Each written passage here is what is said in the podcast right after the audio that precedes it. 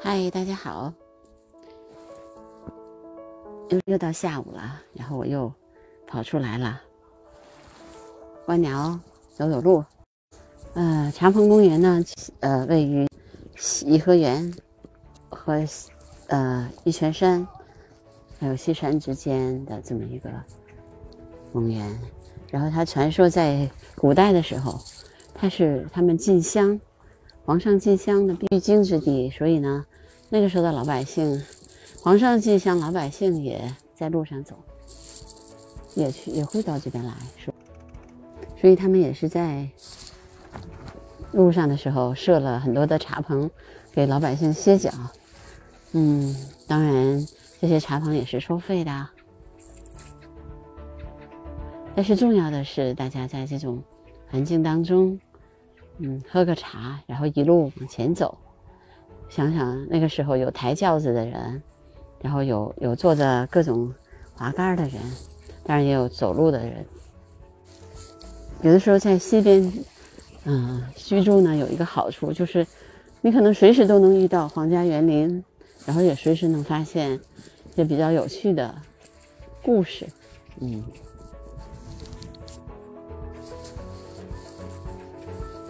那现在我在这这个茶棚公园，其实就是一个，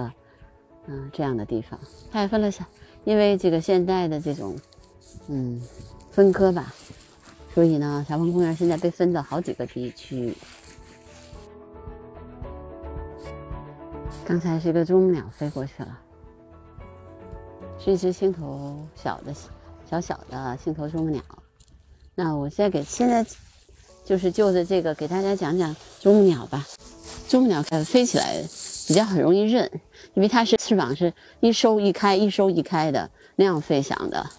如果你们在那个外面的话，如果看见一个这样的鸟飞过去的话，然后它又落在那个树干上，就是中鸟了。然后中鸟呃在北京主要有三种，嗯、呃、大斑啄木鸟，然后还有一个是星头啄木鸟，就是我刚才看到的，还有就是呃灰头绿啄木鸟。那么偶尔的时候会看见中府啄木鸟，也是如果你看见你就是中彩了。嗯，但是大部分的时候其实都是这三种啄木鸟在这个树上呃吃各种各样的虫子。嗯、呃、刚才我看见的就是星头啄木鸟。那么这三种啄木鸟会打架吗？嗯，可以告诉你原则上是不会的，因为他们那个呃生活的生态位不一样。比如说星头啄木鸟个子比较小，所以呢它基本上是生活在离树梢最近的那三分之一的区域内，然后去吃吃虫子。然后大斑啄木鸟呢基本上是在一个树干的中间的位置在吃。那么灰头绿啄木鸟就是它是在呃树底下，树的这个下三分之一，包括这个地上去吃这个虫子的。所以这就是生物界特别神奇的一个地方。星头啄木鸟呢，大概有十四到十八厘米，头到额呢到到那个头顶那块，基本上是灰褐色的。然后它身上有一些斑点，就说它有比较宽阔的白眉白色的眉纹，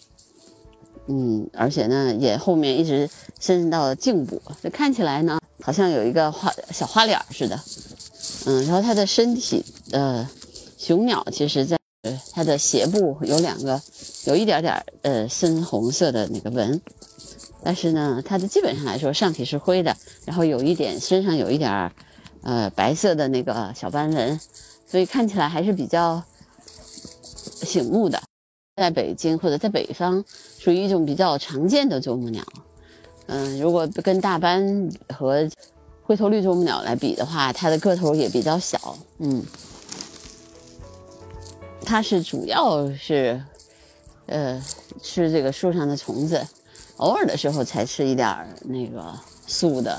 果实啊什么的。大部分的时候，它还是，呃，吃这个昆虫的。啄木鸟其实跟其他的鸟类不太一样，就是它的大脑呢比其他的鸟呢要小一些。所以它的颅骨啊，实际上紧紧的把大脑就就是给给包裹住，所以大脑几乎没有移动的空间。它不像我们的这个脑，我们有脑浆啊，我们其实有很多移动的空间的，但它那个基本上是没有任何移动的空间的，而且它的头骨特别坚硬，还有一层海绵状的那个骨骼，里面充满了液体，所以在它的脑颅骨外面的肌肉特别发达，而且能够嗯消减这种高振动。啄的那个方向呢，又刚好跟树木是保持垂直的。现在我觉得在北京或者在我们其他的城市，啄木鸟越来越多了，可能我觉得因为树树也多了嘛，那从树上的就可以供它们吃的东西也多了。所以有的时候人说今日不知明日事，我们不知道明天是什么样子，也不知道，我就像我我观鸟的时候不知道下一秒哪种鸟回到我的眼前来，但是我觉得你总是抱有一种好奇的心态去仔细观察，你碰的什么都是惊喜。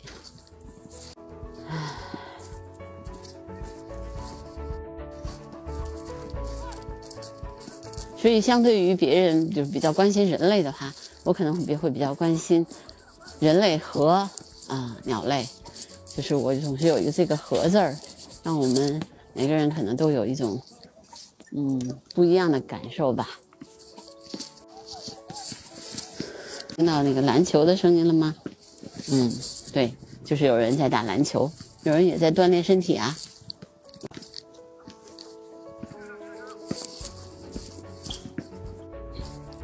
我在继续我的观鸟的过程当中，下一秒是什么我也不知道，下一秒能看见什么。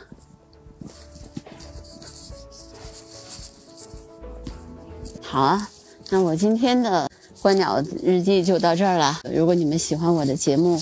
那欢迎订阅、评论、转发，让更多的人听见我的声音纪录片啊。